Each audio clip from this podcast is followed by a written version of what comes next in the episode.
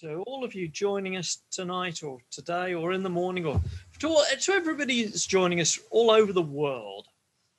Welcome to the next episode of Veterinary Ramblings. So, yeah, st- start the show after we've started rambling. We've rambled for about half an hour already, folks. We're well into it. Yeah, you can bless your cotton socks and feel really grateful that the uh, the production team have cut it all. So you just join us at this point in time. So I'll, I'll raise a glass to our production team. Thank you very much indeed, on behalf of all of our listeners, having not had to put, put up with the previous half an hour. Hi, I'm Mike Brampton. And my name is Julian Ho. Welcome to Veterinary Ramblings. So we've got a guest tonight. Yeah, yeah, yeah. Really excited about tonight's guest. I know, I know. I'm always excited about our guests they're always brilliant. But here's a guest who has literally come back from the grave just to be on Veterinary Ramblings. Indeed, indeed. We uh, this this particular guest was due to be starring and recording stuff uh, for you all. Um, I think it was probably about ten weeks ago, and we'd got it all set up and everything was ready to go, and they just disappeared off the scene completely. We thought it was something we'd said. Well, I was sure it was something you'd said. Usually, usually is.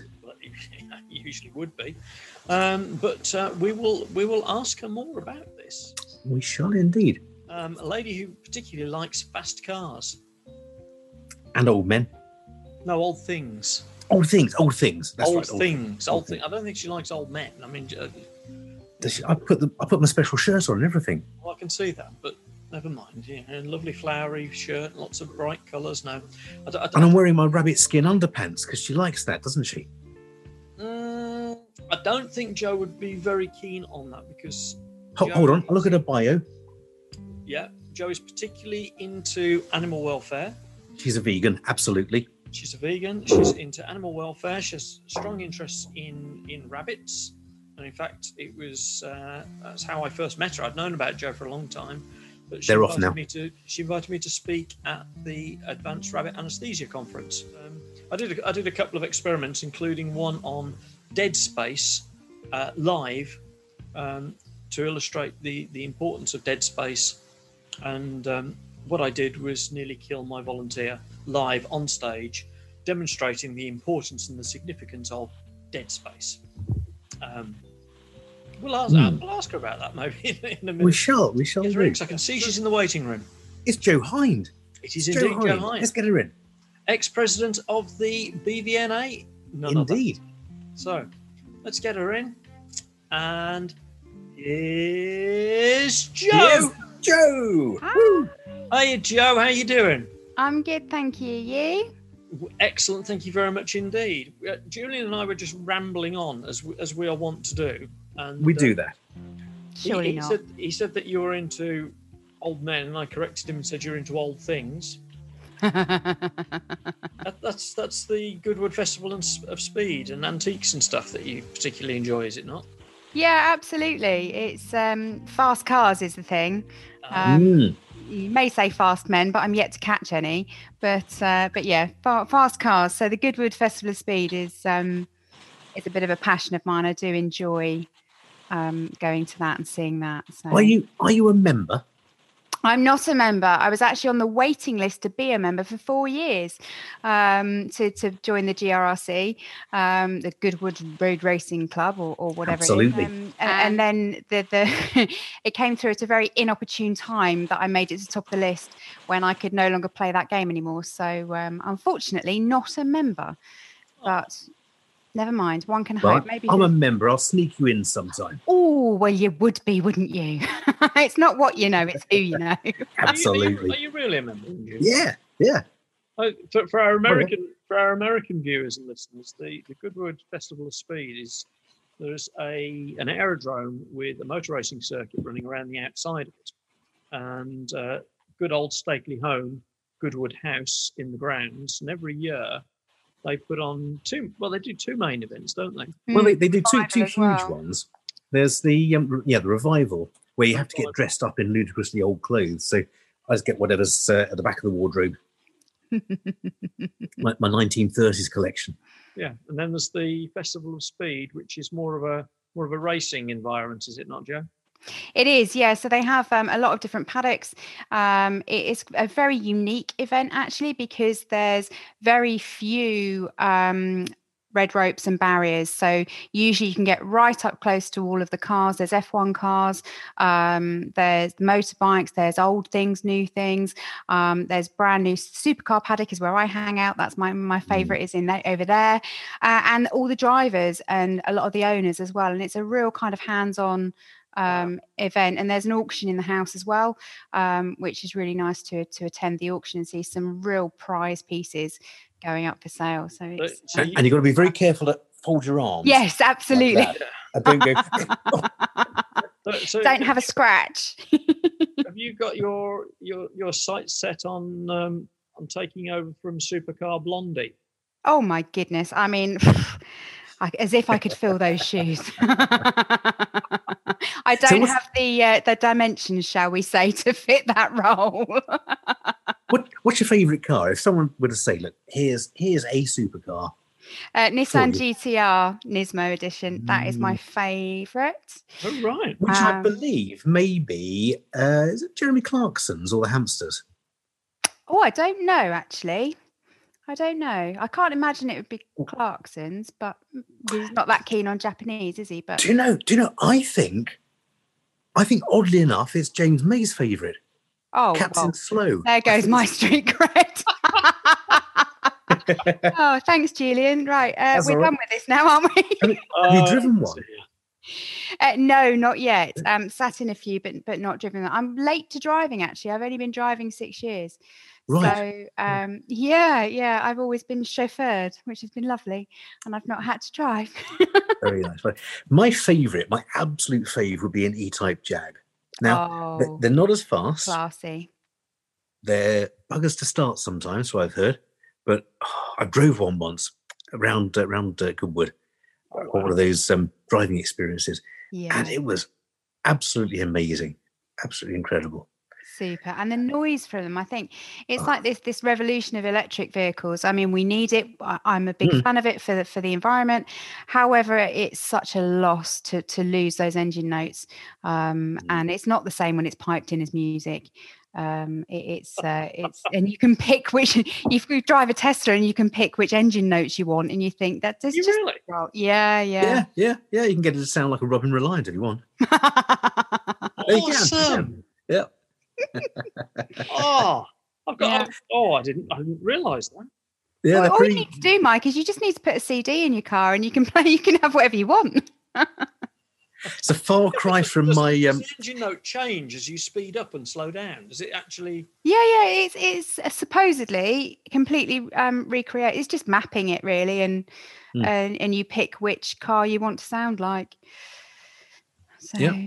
yeah. Well, not you personally. Obviously, you don't sit there going. well, well, I I do. No, I don't. I don't. I don't. But but what I used to do, I used to have a two CV. So this is you know way way ago. Um, a two CV, and I drive it to college up in uh, Potters Bar. I drive up on the Monday morning and drive down on the Friday night on the on the M25. And the thing about a two CV is that they're brilliant cars, absolutely amazing uh, gearboxes, but they're not very robust. You can't you can't lock them properly. So, Oh. um, or at least I couldn't lock mine.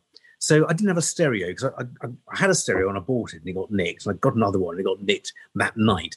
So I thought after that, I'm not going to bother with the stereo. So what I did was I had um, one of those harmonica holders and I stuck it around my neck. So I could play the harmonica while I was driving along. See, fair enough. and it was all okay until I was driving back on the M25 one night, much much like tonight, where it's, where it's peeing down, uh, and my windscreen wiper often didn't work. So I was perched on the very front of, of my seat, holding the steering wheel, leaning out of the window with my squeegee wiping the uh, the windscreen, and, and playing a little song on the harmonica. And I suddenly noticed this sort of flashing light in my uh, in my lateral vision. I looked over, and there was this policeman matching my speed. He, he was going very, very slowly on the 25. And he just looked at me and went, Oh dear. pulled me over. He said, he said I, I have no words for how stupid that is, sir. just promise me you'll leave the M25 now and never, ever get on against this. See, that's why you've always got to keep emergency string because you can tie the string on the wipers and just do this, and then from inside the car. I should have done. You need a I should nurse's bag. Yeah. I have been in a car and had to do that. And luckily, I was only the passenger, not the driver. But um, yeah, it was a thing. The joys of Alfa Romeos that definitely don't like the UK and definitely don't like the rain. They love rust. They do love rust. Well, yeah. I think we've pretty much done cars to death, haven't we? Bearing in mind it's veterinary ramblings, not motor ramblings. Uh, I we have, apologise for alre- that. we have already on numerous occasions been compared to the the Top Gear boys. Oh. I'm not going to say who is who. I'm not going to go there. We're, we're twins the- separated at birth. We're the same. Yeah, it's, it's not it's not the current Top Gear guys either. So you're you're you're into rabbits in a bit of a way, aren't you, Jo? I am rather keen on a on a bunny or two. Absolutely, yes. It's been a passion of mine my entire life. Really, I've al- I had them as a as a small child. Um, thought it was wrong as a very small child. Why is it kept in this this tiny hutch? So, Dad diligently went and and made a non-small hutch for it to, to live in this kind of you know castle and we did the best we could. And obviously we fed it muesli food and did all the things that that you're not supposed to. Um, and there wasn't vaccinations and, and neuterings and things back then but um, life evolves. And yeah so there's there's always been a passion for rabbits. And when i got into the veterinary side of things because again i always wanted to be a veterinary nurse but when i left college um, i couldn't afford to take minimum wage. I needed some some extra money to help the family out. And so i went into call my more normal work and did some other bits and pieces and Mhm. some diversifications. And when i finally could afford to get into veterinary um, nobody wanted to do rabbits um, because they just died and everyone was scared of them. I thought that's the species for me so um, so yeah that's how that came about and tried to champion them ever since really. I was, I was explaining to Julian how, how we first met, and that you very kindly asked me to speak at the uh, at the anaesthesia conference for you, yeah. And um, how uh, how I nearly killed my volunteer doing a live um, dead space uh, experiment. brilliant. I mean absolutely brilliant. If only we had it on video Got the point across that too much dead space can be dangerous. absolutely too much dead space can lead to dead yeah go. Absolutely, yeah. you you say you championed the cause of rabbits, and I think you, you you really have, and and um, and you've been to some extent recognised for that, haven't you? You, you were awarded the, the Blue Cross Veterinary Nurse of the Year in 2014, yeah very very high accolade. Uh, the RCVS Innovation Award in 2017, and the same year the uh, the IFAW Animal Advocate Award. So yeah congratulations, Jo! Really, Absolutely. really well deserved. And you. um, what a what a feather in the cap for veterinary nursing right, generally, and Well- for you particularly. What, what, what are you drinking tonight then, Jo? Oh, I have very exciting cherry cordial and and uh, soda water. So sadly, uh, ill health has meant less bubbles in my life, which is which is really not a good thing. Mm. Oh. But, um, so wow. yes, I'm I'm on the softs, but uh, but no, the the the awards. Um, it still doesn't kind of feel right. Um, it- you know, you j- I just feel like I'm I'm doing my job and living my life, and and just trying to you know raise standards of welfare through education. Really, that that's kind of Mhm. my thing, and um, I think you know when you are in a position where you can reach more people. So, being a veterinary nurse, for example, you get to speak to a lot of owners. I, I do think we have a duty, certainly a moral duty at least, to to impart as much education and wisdom as we po- as we possibly can. Mm-hmm. And it's not about trying to make people mini vets or trying to make owners self-sufficient without vets it's just if we empower them with the tools that we've got to to try and help understand uh, do body condition scoring and understand how to do weight clinics at home in conjunction with your your weight nurse um, we are effectively building communication, building trust with our clients. Um, and then we're seeing these animals in a better condition. They're not going as far. So we can we can help more um, just by spreading a, a bit of information. And it's not releasing trade secrets and, and all these sorts of things. It's just, you know, sharing the information and and just really helping. So Absolutely. Because believe it or not, vets and nurses actually want pets to be healthy. I know, revelationary. It's, Who it's not thinking, oh no, if, we, if they do this, they won't get ill, we won't make any money. We love healthy animals. Absolutely. And that's why we do our job. You know, we want them to be healthy. That's why we're so keen on preventative medicine. Mm. Uh, and uh, and certainly in, my rabbit world, you know, we're so keen on husbandry because that really is the cornerstone to health. So so pushing through with that, and that's not just owner education. That's trying to change government and legislation and what can be sold and what can't be sold, and uh, minimum sizes for enclosures, and all these different things are all Mm. part of this jigsaw Mm. that that kind of need to be tackled to um, to improve uh, the the awareness and the uh, and by doing that we improve the welfare. There was there was quite a campaign last year, wasn't there, on um, hutch size and companionship. Um, yes, yeah. Mm. Yeah. Uh, absolutely, and as the BVNA, we we were very happy to sign up to that joint statement by uh, with the BVA with regards to companionship in, in rabbits and how important it is. Mm. Um, and and we are. If we look back even over the last ten years, rabbit health has really come on leaps and bounds, or hops, should we say? But it, re- it really has. Um, yeah, I know. Too much time with Mike. I'm sorry, Julian does the jokes. Oh. Yeah, it, it really has, you know, come on well. And um, when you think back 10 years ago and we were talking about muesli mix and how rabbits should eat a pellet, not a muesli, and rabbits should eat hay. And, you know, and Mm. now we're having conversations about um, urinary issues and bladder sludge as commonplace first things that owners are, are saying on forums. So we really have come a long way. There's a lot of work still to do, Mm. but um, but we're definitely coming a long way. And the PDSA PAW report is, is testament to that as well, and something I'm very very keen advocate of. Um, and the results of of the of the most recent um, trending because they're coming up to to uh, their 10 year uh, anniversary of the PAW report and uh, it's some really good stats in there as well looking at how things are getting better but there's there's Mm. still work to do What are the key points that we should be looking at to to improve rabbit welfare in? I think it's um I think it's as I say multifaceted. So I think even though we work in the veterinary sphere, I think we need to look at the owner. Um, I nearly said owner penetration. Then that is not what I meant. that's I that's a different sort of rabbit, actually, isn't it, Jo? We won't go on that one. Absolutely. yes, that's and, and, and Whole other- different sponsor. Yeah, Um, yes, we, we need to look at owner engagement um, as well as um, as well as what we do within clinic and outside of clinic. Um, so I think again, husbandry really is so important, and Mm.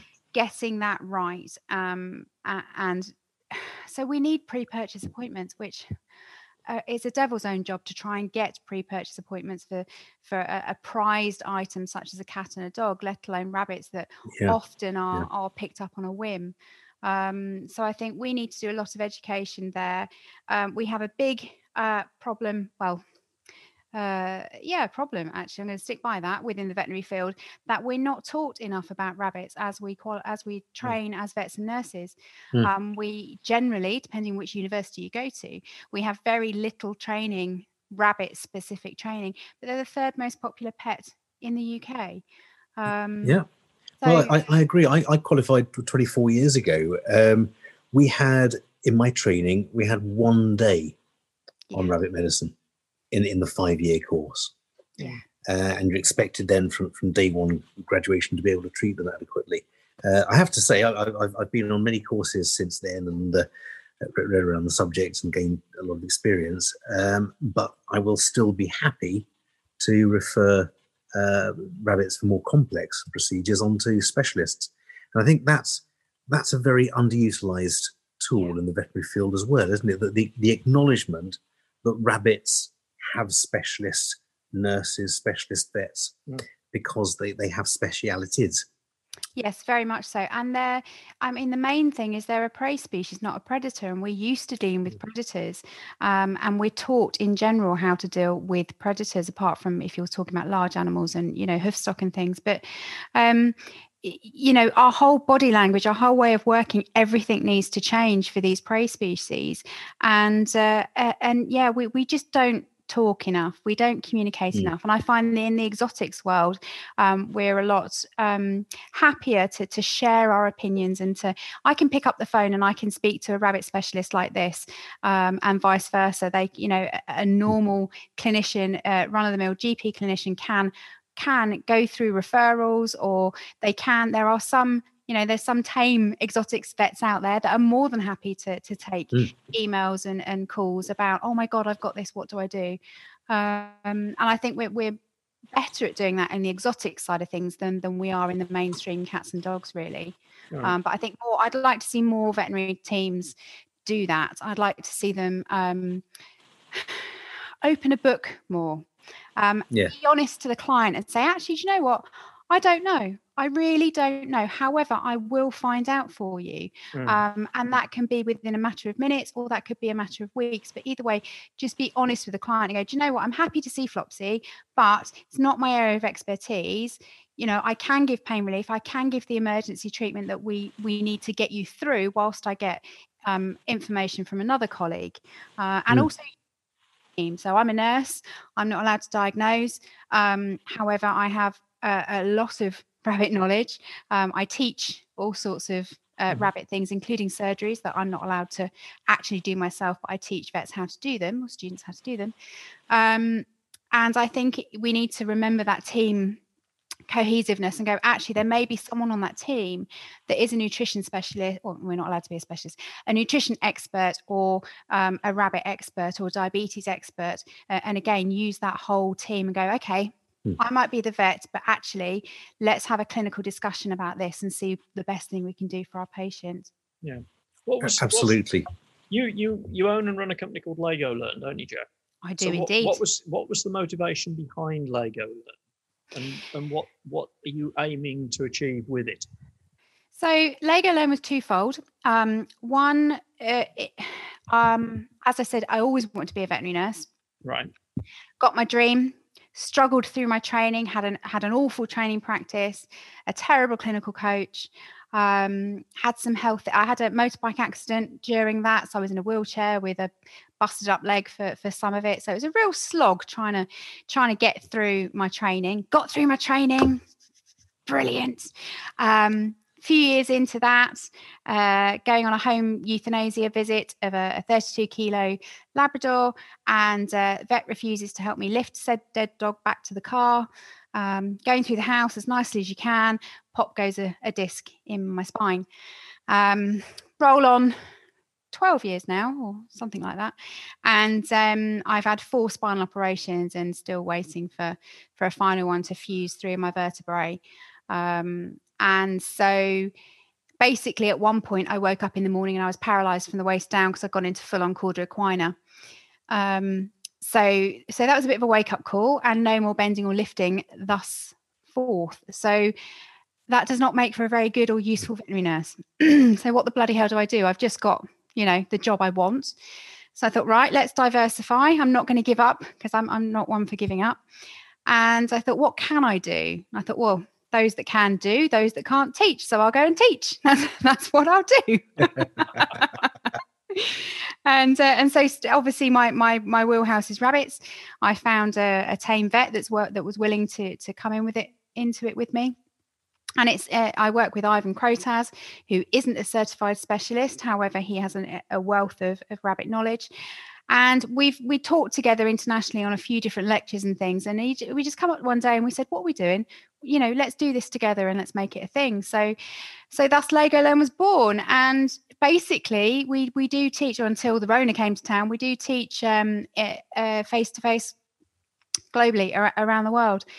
And its aim is just to bring up to date factual and useful rabbit medicine tips excuse me and surgical tips um, to veterinary staff uh, anyone that wants to learn. So if you work on reception, you can come to a surgery course. We don't care because we see the importance of everybody understanding what's going on. So, for example, and another reason for taking that stance is as a Mhm. nurse, um, there were many large organization uh, CPD events that I wished to attend that I was not allowed to attend because I was not a vet. Yeah, Um, and I said, well, can I can I pay it and Yeah. just stay to the side and not do the practicals? No, you can't. Mm. Um, whereas in my mind, if a nurse is allowed to learn what's going on in with that surgery, then that nurse is going to know where the potential points are for um, increased analgesia is going to be needed. Uh, even though they're not doing the wobbly bit surgery themselves, you know, everybody understands a bit more what's going on. So I, Mm. I think there's value. And if you want to learn, we'll teach you.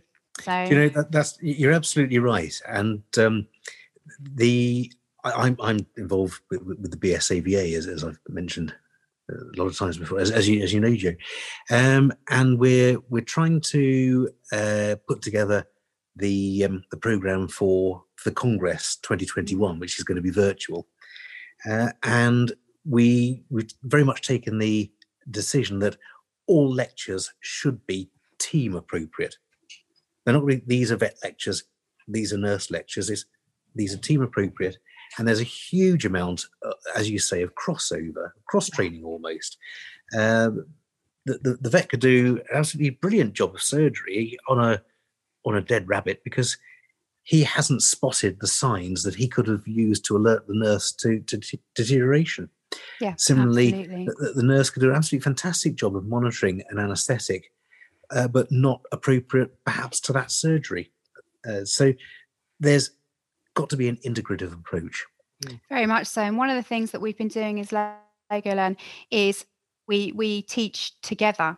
So Ivan and I will often teach together, and we've moved that through because we're sponsored by Supreme Pet Foods, and we've moved that through to uh, lectures as well. So at BSAVA twice now, I think we've done and what we term an "It Takes Two lecture, and it's usually Molly Varga and myself. And um, and we had one today actually that sadly I, I've not been well enough to to do. I was due to do with Molly, but her nurse Craig stepped in and did it today, and they did an amazing job.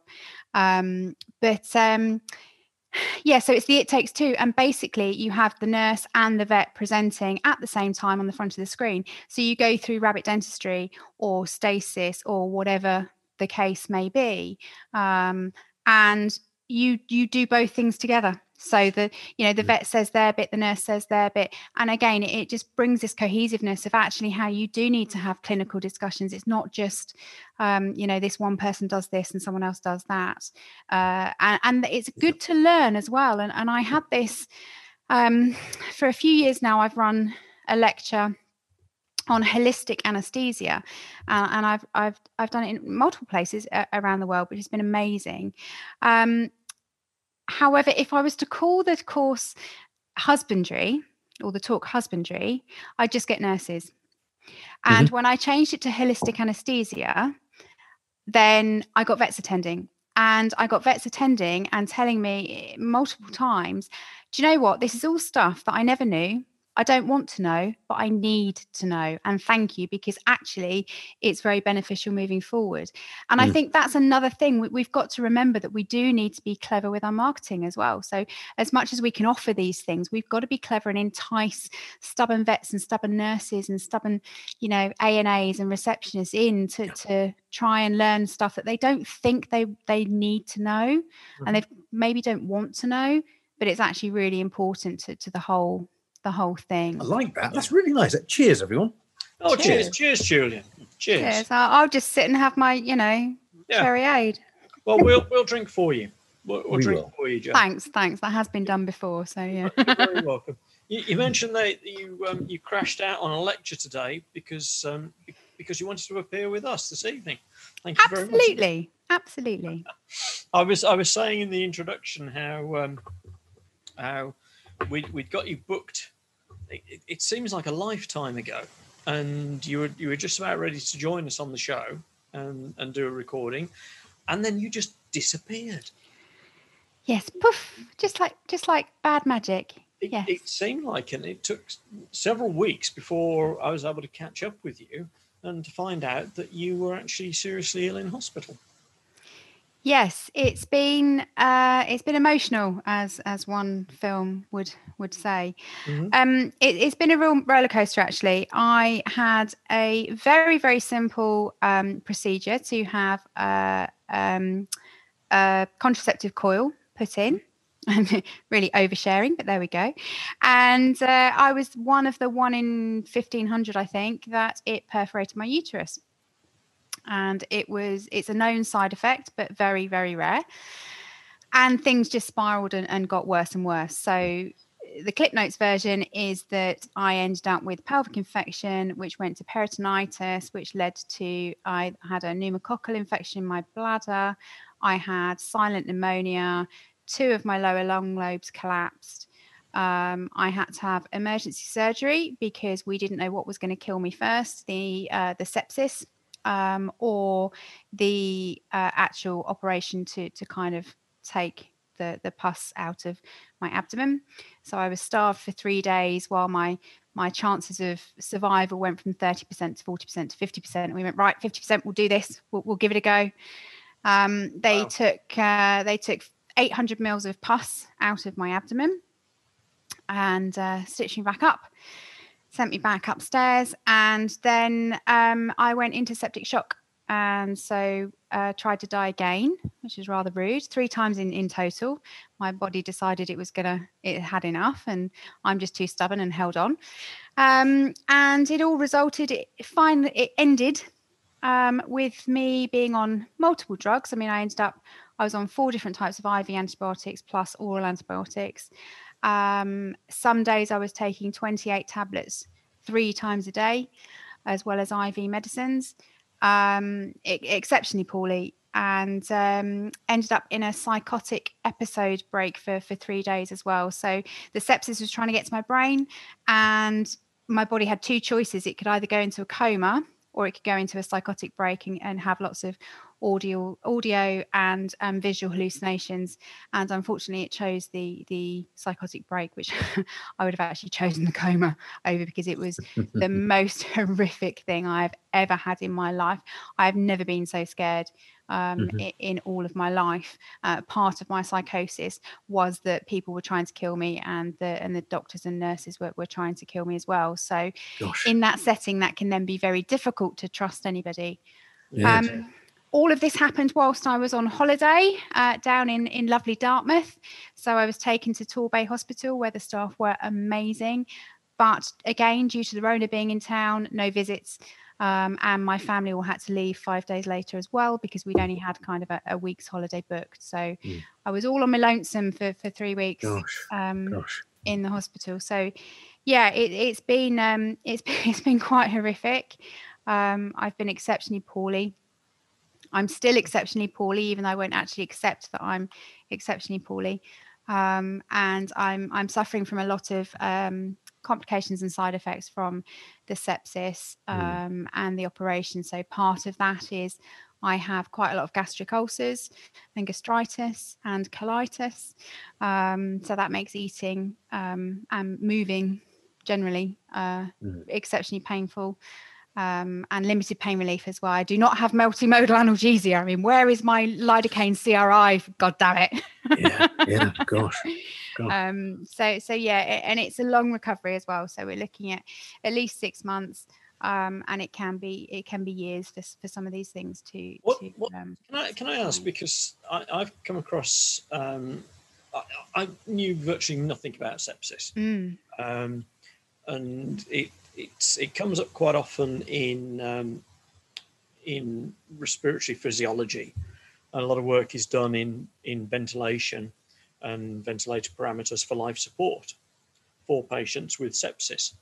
But but I've always taken that from the the, the research sepsis yeah this is where it's useful and this is where we need to know and we need to know how to support um, lung tissue and support the thing.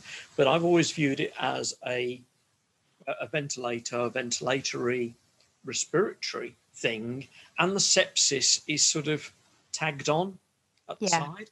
And that that was my knowledge of, of sepsis and my exposure to it. What, what about you julian? I mean what was Uh, we we were told simply at, at, at college sepsis or or, um, or, or septicemia leading to septicemic or sex, septitoxemic shock Yep. um, was uh, either a primary event where you get uh, a bug going directly into the bloodstream, or, or more usually a secondary event, a complication of of a, a, a- an infection elsewhere that, that, that travels to the bloodstream. Uh, and this is you know 24 years ago, as I said when I studied, and we were told, um, you know, I'm afraid really there's not a lot you can do for sepsis uh, because from sepsis you get uh, disseminated intravascular coagulation, Mm, DIC, and death is and the, the, the, the joke was then it was it was called death is coming dic Yeah. death is coming. Yeah. because you know once, once you got that uh, nothing you can do. There must be something well you could you could try streptokinase or you could try stegantox do you remember stegantox jo? Were you no you're not old you're not old Not enough one for all. me, I'm afraid. I'm, I'm there with the halothane, you know, but I'm not quite there. So Stegantox was a mix of uh, of antibodies raised against uh, I think twelve or so of the of the common suspects, the usual suspects uh, in in toxemia, wow. because it's not necessarily the bacteria, but it's the toxins the bacteria produce that, that, that cause the problems. Uh, and so you, you, you give them an injection of the antibodies uh, against these uh, these toxins, and, and, they're, and they're fine again. Uh, they're not in practice because what happens is you've got a decreased renal perfusion and you get glomerulonephritis quite rapidly due to these antibody uh, antigen complex formations within the uh, bloodstream. So uh, Stegantox was eventually taken off for, for, for those reasons and, and for the fact it didn't seem to do much good. Not a harm, not much good. So was this was Uh, this common? Was this similar for you, Jo? Before you actually contracted? Yeah, I um I always thought sepsis and septicemia were the same thing. Right. Um, and basically, I thought it was blood poisoning, and septicemia is blood poisoning. Septicemia is um, Se- sepsis septi- is not. Yeah. So the the clinical definition I've since learned from the UK Sepsis Trust, who are a quite an amazing resource. Um, I've since learned from them that there are red flags, and basically you have two or more concurrent infections, plus one organ that is starting to fail, and then you are clinically considered to to have sepsis, and that can then spiral up. You can have three, four, five concurrent infections and multiple organ failures. Absolutely, but it, Um, it, it has to fulfill those three basic criteria first Yeah. called sepsis. So, Absolutely, uh, and, it, and it's sep- septotoxemic shock, uh, I think, is, is, is the Yeah. one of I'm the just gonna- names. I'm just gonna Uh, share- and the share problem then screen for a is- Yep. guys. The, the, the, the big problem, of Uh, course, is that um, it leads to failure of, of organs. And so, um, A- And you literally you've got a golden hour um which mine unfortunately was missed. Um i wasn't my my when the ambulance arrived um to come and collect me because as you do uh, as veterinary professional you think well i can't be that bad. They told me to expect some some like a bad period pain. So there's me in agony and uh, you know but thinking well it can't be that bad. I'm not going to waste anybody's time. Uh, and, and the ambulance crew turn up and say you're two hours off of a coma. And you go oh okay. But um but i wasn't actually diagnosed with sepsis um for the first week really. Um so so and so my therapy wasn't started as quickly as it could. Um but this is not that's no detriment to the hospital. That's just a thing with sepsis and um I think we suffer from it in the veterinary field as well. You go looking for that one thing, um, and because I had a reason to be there, I had this coil implanted. Therefore, it must be something to do with that and that only. You, you get blinded by the one thing when actually, i- again, it's this multifactorial uh, thing that's Yeah. going on. So, Well, this, this slide is from the Sepsis Trust, which is the organisation you've just mentioned there, Jo. yes, Right, thank you. okay. so you're, you're showing a, a poster there from the UK Sepsis Yeah. Trust. Uh, do, do, you want to, do you want to talk us through that, that poster, Mike? Me, I don't feel qualified. I think, I mean, Jo, I'll Jo, give it a do- go. I'll give it a go. We've So got yeah. somebody here that survived the survived and is still suffering. Yeah. It's obviously not a it's it's a it's not a on your poorly off your better thing. This is going to drag on for a long time for Jo. Yeah, um, potentially, and, and I think there's a statistic I read from the Sepsis Trust because I've done the, again I've done the typical thing of reading lots of information about it, only factual information, not kind of just Dr. Google and, and chat rooms. Um, but but it's it's it's really scary stuff. Fifty percent of people never go back to, to normal after having sepsis, and I'm just thankful I wasn't normal before. So I mean, it should be all right. but, Fantastic. uh, but yeah, there, there's long-term cognitive issues. There's long-term muscle issues. Um, for example, you know, lots of people lose limbs. Thankfully, I have all of mine. Um, but but it's picking up these these these signs early, um, and you can get slightly different. Um, sign red flag warnings for children as well. And these posters are perfect i think for any workplace to to just be aware of any friends or family just be aware of you know because and that's why since coming out of hospital i've shared my story very publicly and quite graphically uh, uh, very cringe-worthily for me. I'm kind of hiding behind my keyboard as i type this stuff but just the thought if i can help one person ask their medical profession is there professional is there any chance this is sepsis? That Mhm. could save their life or their limb or you know. So things like having slurred speech um, i had i had all of these things at home well on holiday at the cottage we were at. Um, but but just didn't didn't pick up on it um, the extreme shivering and muscle pain i felt like i had really really bad flu you know flu where you've got that 50 pound test that 50 pound notes on the end of the bed Mm. and you can't even reach to get it because you feel so poorly um, Mm. uh, uh, no passing of urine or very reduced passing of urine and the breathlessness i put down to pain because my whole abdomen was in severe pain. And of course that pushes on your diaphragm and that means you can't breathe well anyway. Mm. so again a little bit of medical knowledge in my brain is going well i'm only breathless because i'm in pain and can't be that serious. Um, i personally didn't feel like i might die at that point.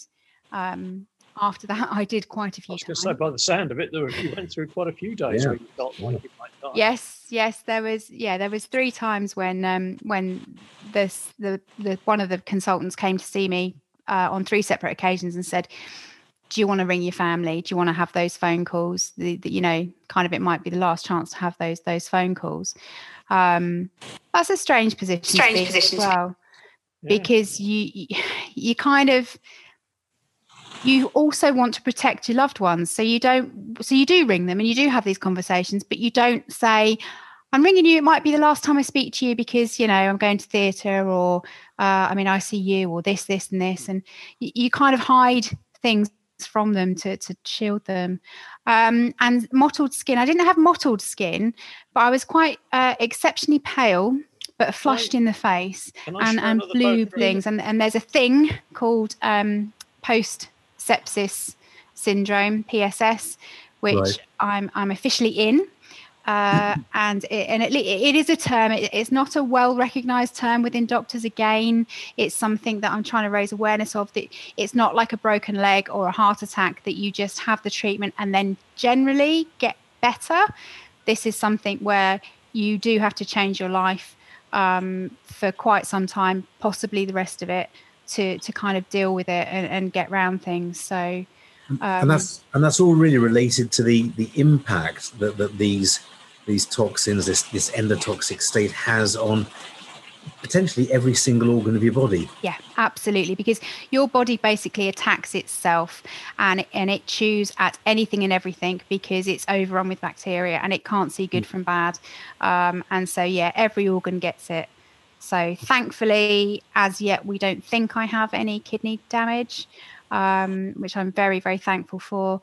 Um, and my um, there is a bit of damage to my lungs. Certainly, my right lung uh, was the worst collapsed, and um, my I wasn't my my SpO2 was averaging at 88 percent, um, and that was even with with um, supplementation. So I was very close to having to go on a ventilator, but again, too stubborn and uh, and saying just you know up the flow rate, we'll be fine. Don't want Which- the which disease of being attached to a ventilator. yeah yeah Quite. You know, I've seen what these people with ventilators do. So, You- you don't want to be on a ventilator if you can help it can you no, Yeah. absolutely not. Absolutely Wow. not. So, Wow. yeah, it, it's been, it's been We're so, we're so pleased you made it through i mean my goodness what a Thank you. awful thing to happen um Absolutely. and and thanks so much for sharing your, your your story with us about that. I know you must have um, dragged up and continue to drag up horrific memories to, to do that. But I think, as you say, if it if listening to this helps just one person, yeah abs- absolutely. Just just be aware just have a look on the website have a look at the uk sepsis trust just just see those red flags um, and if your child your mother your brother your sister your friend your colleague is unwell and i think certainly in veterinary um, you know we're getting bitten and scratched all the time. This must be an underbelly of, of sepsis survivors within our own community and and i've had a little bit of a poke around on, on the social media forums on facebook um, and, and a few people have come forward and said yes you know i've been through it as well and i you know i, think we're probably one of those um, no one knows why a person will go into sepsis or won't. There's Mhm. there's no underlying thing. It's not genetic. It's not you know there, there's no reason behind it.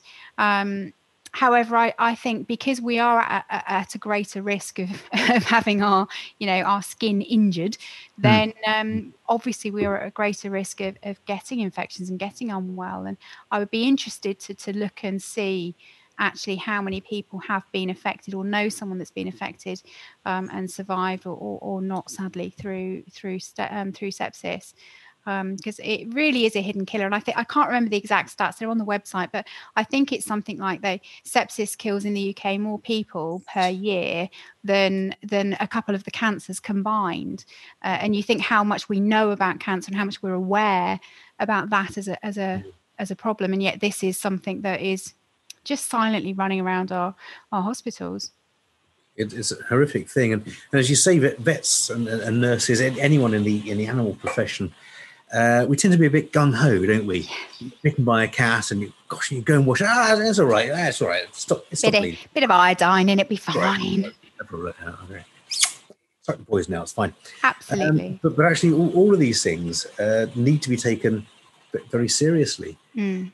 Could, could I ask, and, and don't don't answer this if, if you don't want to, but um, are you uh, do you take a stand now against IUDs? Do you, do you see that it was a, that the risks were there, but they were tiny and yeah, No, absolutely not. Um, I don't have a, an issue against IUDs. Um, I, I think they have their place in, in treatments. Mine was purely for contraceptive reasons. A lot of people need them for actual gynae health reasons. Um, and uh, I, I'm just a statistic. I was just unlucky. Um, and, and that's just the way it goes. Do I wish I'd never gone for it? Absolutely. And in my remedial surgery, did I say take it out, take it out, take it out? Then, then yes, it is. It is gone. It's left the building, um, which I'm, I'm very that's a different question, isn't it? absolutely. But no, I, I definitely, would- I would never. Um, I, I think I'm a bit too pragmatic for that. I'm not the sort of person that's going to scream and shout and say that there's a miscarriage of justice and that these items are not suitable to be on the market because absolutely that that's not the case. Um, Mm. We have risks with everything we do, um, everything we do to our bodies, put in them, take out of them.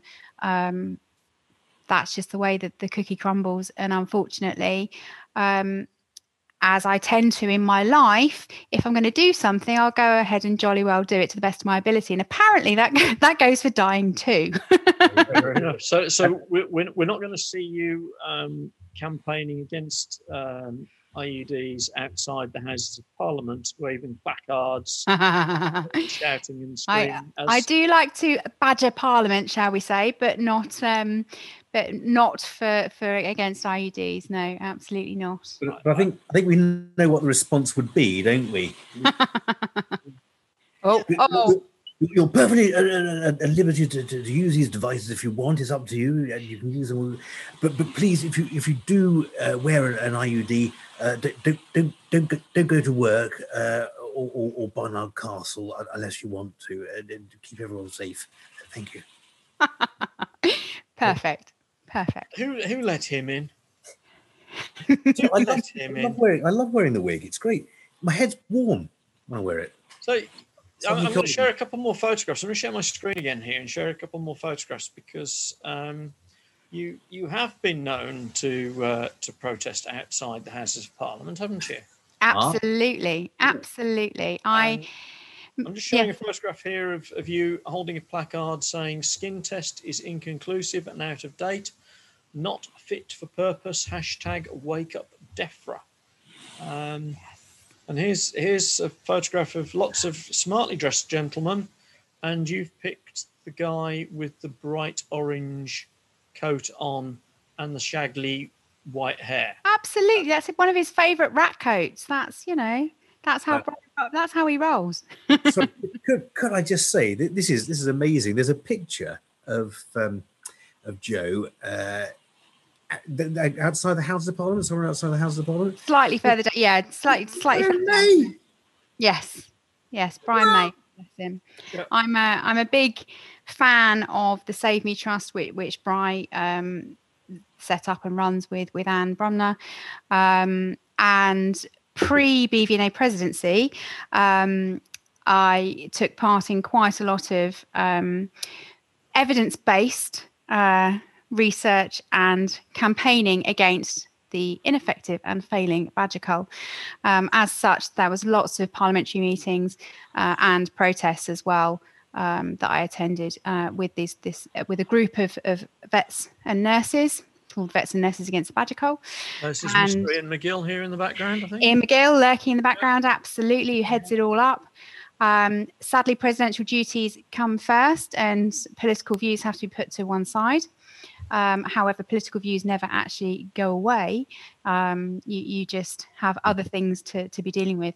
So, uh, those that know me know that if I get a bee in a bonnet, and uh, y- you know, I, I will be that voice of the voiceless. And however, I do like to think I'm always pragmatic, and it is evidence based um, and well researched. I'm not just shouty for shouty's sake.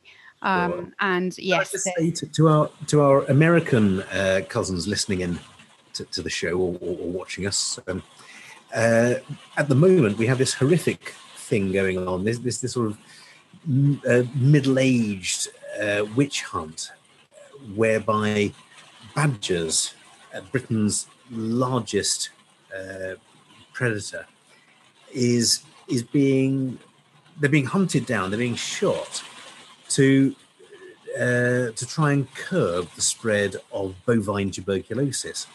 This, despite the fact that it's been shown by pretty much every study that culling badgers does not have a long-term effect on, on reducing uh, badger uh, bovine t- tuberculosis. In, in fact, uh, it increases the range and spread of bovine tuberculosis in most studies. Uh, it's, it's barbaric, it's inhumane, and in a, an era where we're losing so many wonderful animals because we can't keep the fucking planet safe, we are deliberately going out and shooting these wonderful creatures. Uh, Mike and I got quite emotional a few months back over this subject, and I think we will again if we're not careful. But please, anyone who's listening and can exert a little bit of pressure, just say it's not working. Stop it. Oh, and Mike's got someone on the phone now. He's, Mike is on the, hotline. phone. The with Boris. Johnson saying, "Okay, okay I'll, I'll stop it now. I didn't realise there was no evidence. Uh, I always contact uh, Sage to ask them for information. on this occasion, on this occasion alone, they appear to have given me in, incorrect or out of date information. So I'll, I'll very much change that. Thank, thank you for for, uh, for letting me know. So thanks, Boris, for, for stopping the badger cull. Uh, that was MI5 saying that veterinary ramblings beginning to tread very closely to um, to extreme extreme political views that are not held by DEFRA or the UK government. Sorry for, absolutely, sorry for the phone call. That was the second one they've had this evening. absolutely. And the BVNA are putting a big caveat that that, uh, Jo Hinde is not representing their views right now either. So um, I think the other thing that that really frustrates me about the badger cull. Um, is the fact that it is just that carrot of shame given to the farmers. These farmers need help, they need assistance, they need guidance, and they need tools that work and things that actually make a difference. And the cull is costing them money, it's costing their livelihoods, and some of them it's costing them their lives. Um, and we as a nation are failing them um, by using methods that, that are not going to cure the problem. So so as much as it's about the, the cute, fluffy, endangered creatures, um, for me also it's it's, it's the human impact um, let alone the herd impact of what they have to go through but but the human impact of, of how this Mm. um, you know that this tears their lives apart and, and there are there are better ways there are other ways and it's been proven by the gatcombe farm project uh, do look it up if you're able to again um, through uh, through the save me trust and and and um, and brian may's work so yes dr That's dick very- sibley very good- A very good point. Very well made, that Jo. Um, in that uh, it's very easy to demonise a whole uh, whole group of people, like the farmers, and and unfortunately, a lot of them are not that knowledgeable or skilled in in biosecurity, etc. And we, we tend these days to jump to these extreme views, don't we? with, yeah very much so and it's and you know we it doesn't help when when we ideally we need the veterinary factions all to come together and sing the same way but but they're never going to. Um a- and so it makes guidance quite difficult. Um yeah it's a very it's a very difficult and politically sensitive topic. Um however uh, in my mind anyway if we look at evidence-based medicine and evidence-based research then we've got our, our information there on, on what can and does work. Um, and and really that should be pushed through and upheld for this for the sake of everybody and everything. Um, but as you say polarizing views are what the world wants in in these modern kind of days. In the last few years really it, it's been more about polarization i feel and, and socialization in in general um, has become more and more polarized and um, yeah it, it, we, we've got ourselves into quite a pickle really i think.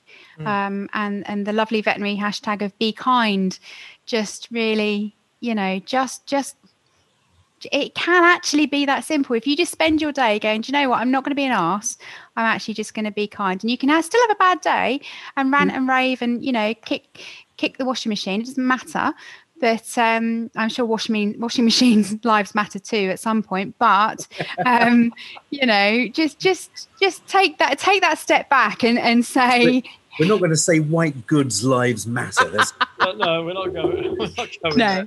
no, no, absolutely we're not going to get into that that smeg. no. No, Oh, We have a challenge for you, Jo. If oh uh, goodness. if you feel up to it. Is, Go on is then. it going to take a minute? Oh, okie dokie. Yeah. we've got a thing on the show that we call 60 second CPD. This is the challenge. I mean, are you up for that? Yeah. Let's, let's get my clock ready. And um, Maybe like the countdown timer. Do do do do do do. yeah, we, we'd love For to do legal reasons, we can't use that one. that. Other game shows are available. right, okay. Here we go then. We've, we've got the timer ready for 60 second CPD with Jo Hinde. What are you going to talk about, Jo? I'm going to talk about rabbit nutrition. Rabbit nutrition. Okay, 60 seconds starting now. Okay, so the cornerstone to good rabbit health is good nutrition, and it's really important you know what that comprises of. So, hay is the most important thing, and it's the vital part of their diet. They should eat a ball of hay at least the same size as their body every single day. As well as this, they can have some pellets. They need to be good quality and extruded pellets, and there's only two companies on the market at the moment that provide extruded pellets, so look out for those. And they need to be very high in crude fiber, not beneficial fiber, but crude fiber.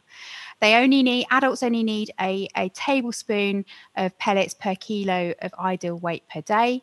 And they can also have some fresh herbs and veggies that's no bigger than a small handful, no bigger than the rabbit's own head per day. So everything is about that hay. And alfalfa is not the devil. It has vital calcium in it. So pellets made of alfalfa are fine. They're not going to cause any damage to healthy rabbits. Well, Good. And and we're there. There we go. Um, Do you remember when um, a, certain I won't say the name of the food because I don't want to be sued, but um, it was a man's name uh, rabbit. Yes. Uh, and uh, it's a mix. Looks like a lovely little mix of food. And he said, um, uh, the, the, the time we were all told as vets, that's fine. It's a good food. It's a very well-rounded food, but you must make sure they eat the peas and the sweet corn because otherwise, you know. And so we were saying to people, look, is is he eating more peas? And sweet? Oh, definitely. Oh, no, see, that's maybe. Can you can you take some of the peas out, but more of the sweet? I'll try it. Yeah. It- Ridiculous. yeah. It, It's it's bizarre. It's bizarre Yeah. the things we do, but we do it to the best of our knowledge at that time. And We do, we do. And it's You know- natural for clients to want to feed something that looks to them nice. absolutely, and, and You know- think, oh, how boring. A- And you know, any veterinary professional knows that owners think their their pets get bored with their food, um, and uh, they don't. We know they don't. They're just happy to have food.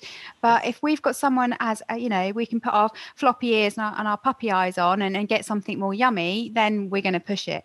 Uh, and rabbits are no different, and, and they've got an exceptionally sweet tooth. So yes, they they love all all, all the things they shouldn't love. They love. Um, but uh, but yeah, we have we have a duty to to keep them well. And as I tend to say in my lectures, is if my parents had never fed me cake, I would be thin. So if you've never had it, you don't miss it. and things were always evolving. You know, it was only probably about five, six, oh, actually, I'm probably kidding myself, probably about 10 years ago now, that the hay and greens diet was the way to go and, and pellets are the hmm. devil and you shouldn't have them. And, and it's just simply not true. You, you know, pellets are a vital part of the, uh, the food stuff, they are the vitamin supplement. We Mm. cannot provide the, the, the whole range of nutrients and in the correct quantities and, and percentages that these rabbits need just through hay and veg alone. Um, because a, a wild rabbit has access to the whole supermarket. our domestic rabbits have access to half an aisle with what we give them. Uh, and if we were to try Nice and putting it. and if we were to try, I do love an analogy. if, if we were to try and um, to, to try and and give them all of their, I think it's 26 different nutrients that they need. We'd need to know their RDA for that rabbit at that age, at that weight, with whatever comorbidities it's got, and then Mhm. look at that piece of cabbage and say, right. Of those 26 nutrients, what's in there at what percentage? Then we've got to add that to something else uh, and do the maths to work out what they need for that day. Otherwise, we're under or overfeeding. I mean, no one's got time for that, even if we could. No, no. So, you know, they haven't got the time for it. They haven't got the, the intimate knowledge of, of, of No. rabbits RDA for all these things. So, uh, absolutely. the tips. So we, we do the best we can, and I think I think your your encapsulation of that subject in sixty seconds is is absolutely incredible. We um we we are well recognised, uh, mainly by just the two of us actually, but we're re- well recognised as, as suppliers of, of good quality CPD, and um, and we I think we, we need a certificate, don't we, for, for that? we do. Have, have you got a certificate, Julian? Um, let me have a look. I do actually, just here. So, Lovely choice of car there. Look at that, there it hey? is. I believe I'm going to be wrong here, and someone's going to pick me up on it. And I hope they do. I think that's a, a Jaguar um, D type, uh, but it's it's about 1960s, 1950s, 1960s, and that was taken at Goodwood during the Festival of Speed.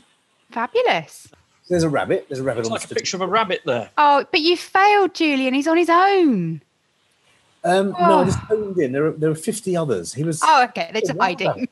That's a wild rabbit. I know. Yeah. Fabulous. Of. You can see his little cottontail. And, and look at it, you'll appreciate this because you said one of your other pleasures is trying to find a decent vegan restaurant. Ah, And so I've, I've got a picture here of red onion being chopped up. because the vegan meal I made just looked a bit like slops, but there's there's a lovely picture of red onion too. Brilliant. And, and the um, and the certificate says, uh, certificate to show we've done it again. Veterinary Ramblings has aced the eclectic CPD oeuvre. Didn't we do well? That's signed him and me, Mike and Julian. There we go. Fabulous. So you Fabulous. download that certificate. Cricket clap. Cricket clap. Yeah, down, download that certificate and Wait. present that to the RCVS as uh, certification of Yep. completing your CPD. Well, we've we've had the CPD thrust at us, but we've got to we've got to reflect on it. Oh, it's all about the reflection, Julian. It's All All about about the reflection. So, so, so, Jo, would would you be kind enough? May I invite you to reflect upon the CPD that uh, we have provided this evening? Gosh, well, I think, I mean, it's been an eclectic mix for sure. Absolutely. I mean, superb delivery from both of the of the hosts, obviously. you, you're over Get her egging beyond it. I'll have to get her back. That's brilliant. I love. I like that. It's very nice. It's Yeah, yeah. lovely. lovely. But o- over egging, we're just going to reflect. So we're going to. Yeah. Just, just reflect. Join us and reflect. Oh, oh, oh. Hmm.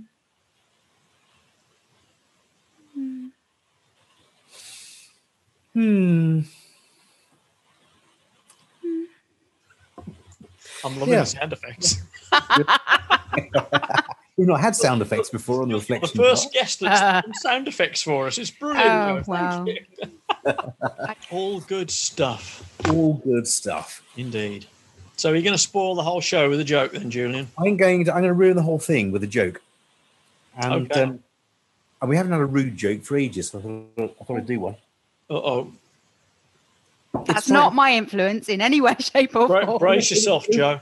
I wanted to do something surgical, but but fairly light-hearted. But you know, I, I couldn't I couldn't find any any jokes, fortunately, about sepsis. And please d- don't send us any jokes in about sepsis. It'll be with the height of bad taste. Send them to me. Yeah.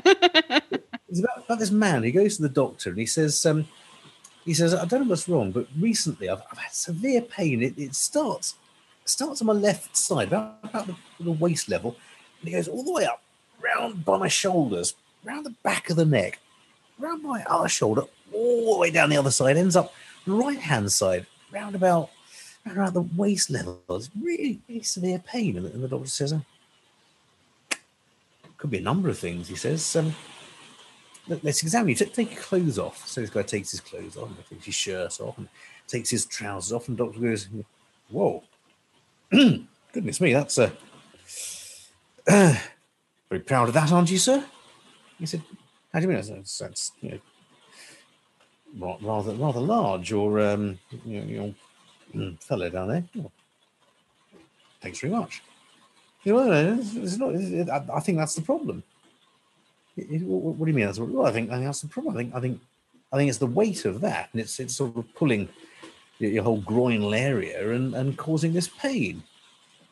He said, you, you, you're joking. He said, no, I think that's what it is. I'll refer you to a specialist. So he sees his specialist, and the specialist says, yes, yes, how can I help? He says, well, I'm, I'm, I've got this pain. It starts around that sort of waist level on my left-hand side. And it travels up around behind my shoulders, back of my neck. Really sharp pain. Round, gets back down to the right-hand side. and Causes a real sort of twinging pain on the right-hand side. Yes, he said. Yes, yeah. The doc- doctor thinks it's, it's, it's penile gravitas, doesn't he? Pop, pop your trousers down. Let's have a look. So he pops your trousers down. And, well, goodness me. The specialist, yes, yes, that's, that's certainly the problem. So, well, how can I get rid of it? Because this is ruining my life. I can't. Oh, this pain is starting again, right, right round by the the waist and up, up by the shoulders. And, well, says especially we, we, we're going to have to perform a, um, a penile amputation. He said, "What? Yeah, so you take take most of it off." He said, "No other way. No, no other way. I'm afraid. No, but but my oh, fella, yeah, yeah, yeah, chop him off. We'll never look back. It'll be fine." So he books him in. The, the guy, you know, needs something. He's in such pain. So he goes in for the surgery and uh, uh, has it done, and he lifts the sheet up afterwards. Almost all gone. All, oh, well. And and he's bereft. And, and you know, a month later, he's still he's still feeling very depressed about all this. The the the, the, pain is still there. He's wearing loose clothes, so nothing's pressing on there. But you know, the pain's diminished a bit, but it's, it's still there. And he goes to see um, uh, a psychologist who says to him, uh, "You've got low self-esteem because you know you- you've had this huge, great you know, tallywhacker, and it's been it's been removed. You know, tiny little thing now." So he said, "Well, what what do I do? Do I need antidepressants?" Said, "No, no, no, no. You just need to, to, to, to make yourself feel good." Said, "Tell you what, I'll give you the name of my tailor, Savile Row Tailor. You go to him, get a new suit." New suit, yeah, you feel a new man. Honestly, you'll, you'll, you'll feel so wonderful. You'll wander around in the streets, and you- you'll, you'll, everyone will look at you and say, "What a nice suit," and you'll, you'll think, "Well, gosh, I must be someone. It'll, it'll really help." So he goes to um, he goes to the the tailor, and the tailor measures him up. Yep, that's all good. Yep, there we go. Mm, Inside leg, there we go. And he says, um, "Which side do you dress, sir?" He said, "Sorry." which side do you dress? So, well, I don't- don't know. He sort of thinks it's probably changed now, hasn't it? He says, uh, I, I, I don't, does it matter? Oh, yes, he said, if you dress on the wrong side, and an awful pain, it starts off on the left and it goes right up by the back of the shoulder blades, round the back of the neck, all the way down to the other side. Very good. Very good. Oh dear, cheers. I thought, I thought you were going to tell a rabbit joke. The uh, go on, tell us the rabbit joke. What, the one about the rabbit going to the pub? Yeah. It's, it's just the barman, I'll have a pint of beer and a toasty, please. The barman says, okay, well, I give him a pint of beer, makes him a cheese toasty. And rabbit drinks the beer, eats the toasty, goes back to the bar, and says, pint of beer and a cheese toasty. The barman says, sorry, we've run out of cheese. You'll have to have a ham toasty. Okay, pint of beer and ham toasty. So gets a ham toasty, drinks the beer, eats the ham toasty, goes back up to the bar, Pint of beer, ham toasty. Oh, sorry, Mr. Rabbit, but we've run out of ham now. Um, I can do you, I can do you a tuna melt toasty or something like that. Okay, pint of beer, tuna melt toasty. Drinks the beer, eats the toasty. Last orders, please. And the rabbit goes out, trolls out to the front of the front of the pub as if he's going to leave, and he throws up all over the front door of the pub. And the barman said, You silly Mr. Rabbit, you shouldn't have drunk all that beer. And the rabbit looks up at him and he says, It wasn't the beer, it's because I mixed in my toasties. Oh. oh dear. and on that note, definitely get your rabbits vaccinated. Absolutely, do get your rabbits vaccinated. Have your rabbits vaccinated against myxomatosis?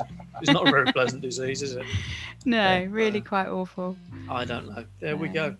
So, have you enjoyed yourself, Jo?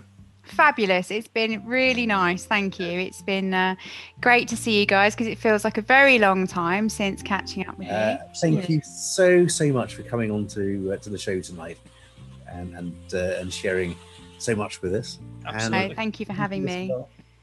It's been a, been a great experience. Thank you very much, Jo. So, so Jo Hinde, thank you very much indeed for joining us on Veterinary Ramblings. And remember, if you've enjoyed what you've heard or enjoyed what you've seen, don't forget to click like, follow, and share to all of your friends or anybody else that thinks that they you may you may think will enjoy what we put out. And uh, don't forget to subscribe so that we can keep doing what we do. Jo Hinde, thank you very much indeed. May your dog go with you. May your dog go with you. Thank you, Jo. I'll go with you. Good night. And cut. Thank Thank you. So so yeah, no, no, really good and, and really nice to actually do something, if that makes sense. This is week well, I don't even know what week. 24th of September was the last time I was well. Um, so so it feels like a very long time since Yeah. since I, Yeah. I've done anything. Um, and certainly anything career related, veterinary related. So um so yeah, it's it's really nice to even though it's just rambling on. But then again, that's kind of what I do anyway. So That's, that's that's my lecture style. and, that, and that's why we set it up because we found that actually, out of our lectures, there's, there's probably five minutes to take a message, if if that, and uh, the rest is, is is rambling, which, which is all good fun and very much needed, I think, in the world. I like this rambly style of just just being Hmm. real, I think, and, and just being open and honest. Good. So, Well, we've enjoyed having you. Thank, thank you so Thank much. Thank you. much indeed, Jo. appreciate it. Thanks, guys. Absolutely brilliant. You might need to go and get well soon, eh?